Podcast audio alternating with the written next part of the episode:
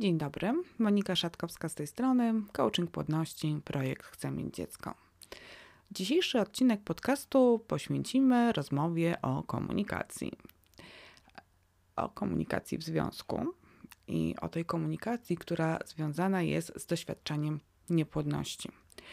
Niestety, ale niepłodność wywołuje całą gamę nieprzyjemnych uczuć lęk, złość, frustracja, bezradność, poczucie beznadziejności, bezsilności, złość, zazdrość.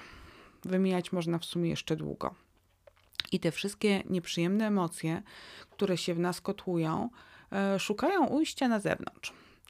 I teraz bardzo często bywa, że w momencie, kiedy czujemy się sfrustrowane i zmęczone jakby codziennością niepłodności, to oczekujemy, że inne osoby, najbliższe najczęściej, będą wiedziały, czego chcemy, czego potrzebujemy. Niemalże tak domyślą się, nie wiem, z powietrza, na co my mamy ochotę, jakiego rodzaju wsparcia byśmy oczekiwały. To po pierwsze, i to jest taki nietrafiony pomysł, bo ta druga osoba, myślę tutaj mąż, przyjaciółka, rodzice, mogą naprawdę nie wiedzieć, czego my od nich oczekujemy, jeżeli nie powiemy tego wprost. A z drugiej strony e, bardzo często jest tak, że w momencie, kiedy kipią w nas nieprzyjemne uczucia, e, to bardzo łatwo jest o kłótnie. A w tych kłótniach najczęściej e, powtarzającą się frazą jest: bo ty to i tamto, bo ty zrobiłeś tak, bo ty nie zareagowałeś, bo ty nie pomyślałeś, bo ty powinieneś.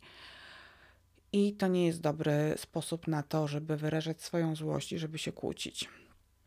I dzisiaj chciałabym porozmawiać z Wami właśnie o tym, w jaki sposób y, oznajmiać swoje potrzeby, w jaki sposób mówić o swoich oczekiwaniach, y, tak, żeby one zostały spełnione, żeby druga strona nie musiała się tego domyślać.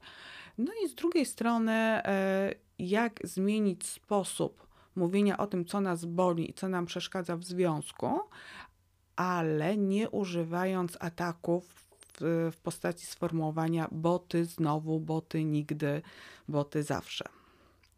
Zacznijmy, zacznijmy od początku. E, oczekiwania.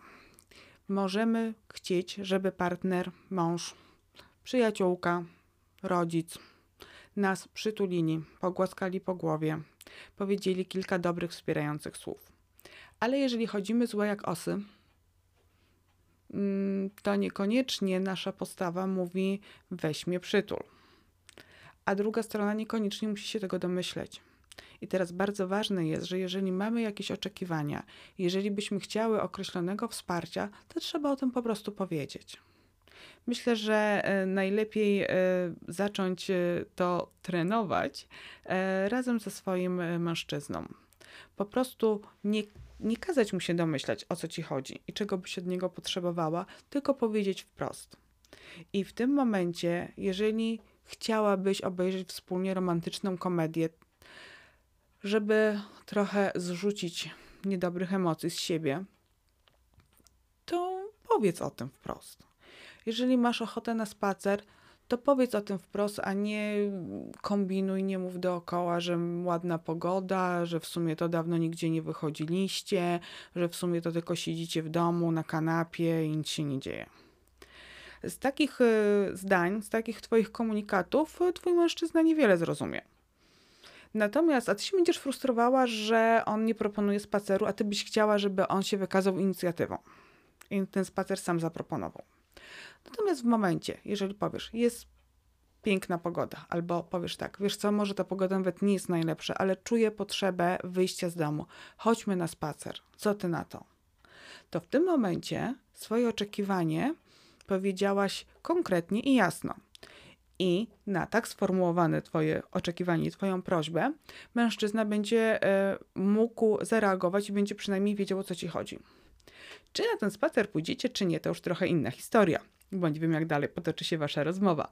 Natomiast chodzi mi tutaj o to, żebyś ty nauczyła się wprost mówić o tym, czego w danym momencie potrzebujesz. I drugi aspekt komunikacji związany z niepłodnością, no to właśnie jak już dochodzi do kłótni. Hmm, to jest tak, że mamy tendencję, wszyscy mamy tendencję do używania słów zawsze, nigdy, wszyscy, nikt powinieneś, musisz. I to są takie sformułowania, które mm, nie prowokują dobrej rozmowy, tylko powodują, że druga osoba zaczyna się bronić i odbijać piłeczkę. I w tym momencie, przy bardzo wielu konfliktach, y, nie ma sposobu na to, żeby ten konflikt rozwiązać, tylko jest taki pojedynek na to, kto wygra. Kto swoimi argumentami mocniej dokopie drugiej stronie i będzie miał poczucie zwycięstwa.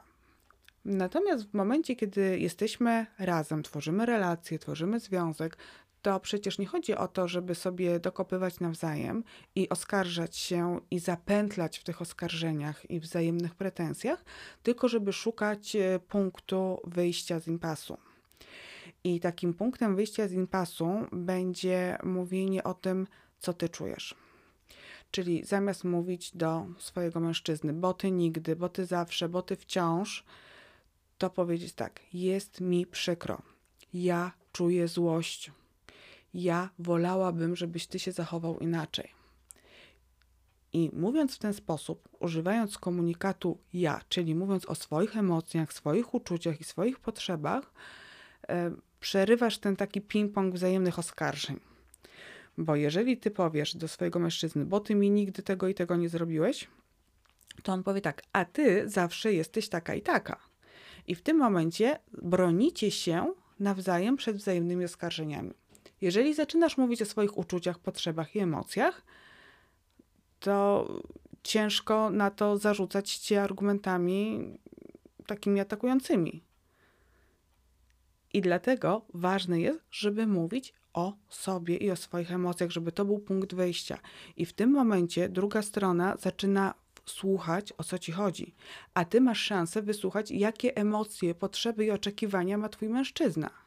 I w tym momencie dopiero zaczyna się rozmowa, być może jeszcze w atmosferze kłótni, ale takiej kłótni, która ma doprowadzić do konsensusu i wyjaśnić Wam pewne rzeczy między sobą.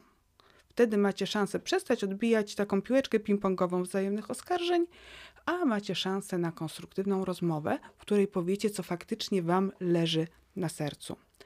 Czyli mówimy jasno o swoich oczekiwaniach drugiej stronie, to po pierwsze, a po drugie stosujemy komunikat ja czyli mówimy drugiej osobie, czego ja od niej potrzebuję albo co mnie zraniło w jej zachowaniu. I dopiero to jest punktem wyjścia do dalszej konstruktywnej rozmowy. Zachęcam Was bardzo serdecznie do zastosowania się do tych e, zaleceń. I myślę, że w codzienności niepłodności one bardzo pomogą w tym, żeby napięcia i emocje zaczęły, te nieprzyjemne napięcia i emocje zaczęły opadać i pojawiła się przestrzeń na rozmowę, mm, na wyjaśnienia i na spełnienie swoich takich bieżących oczekiwań w tu i teraz. Pozdrawiam bardzo serdecznie. Do usłyszenia. Monika Szatkowska.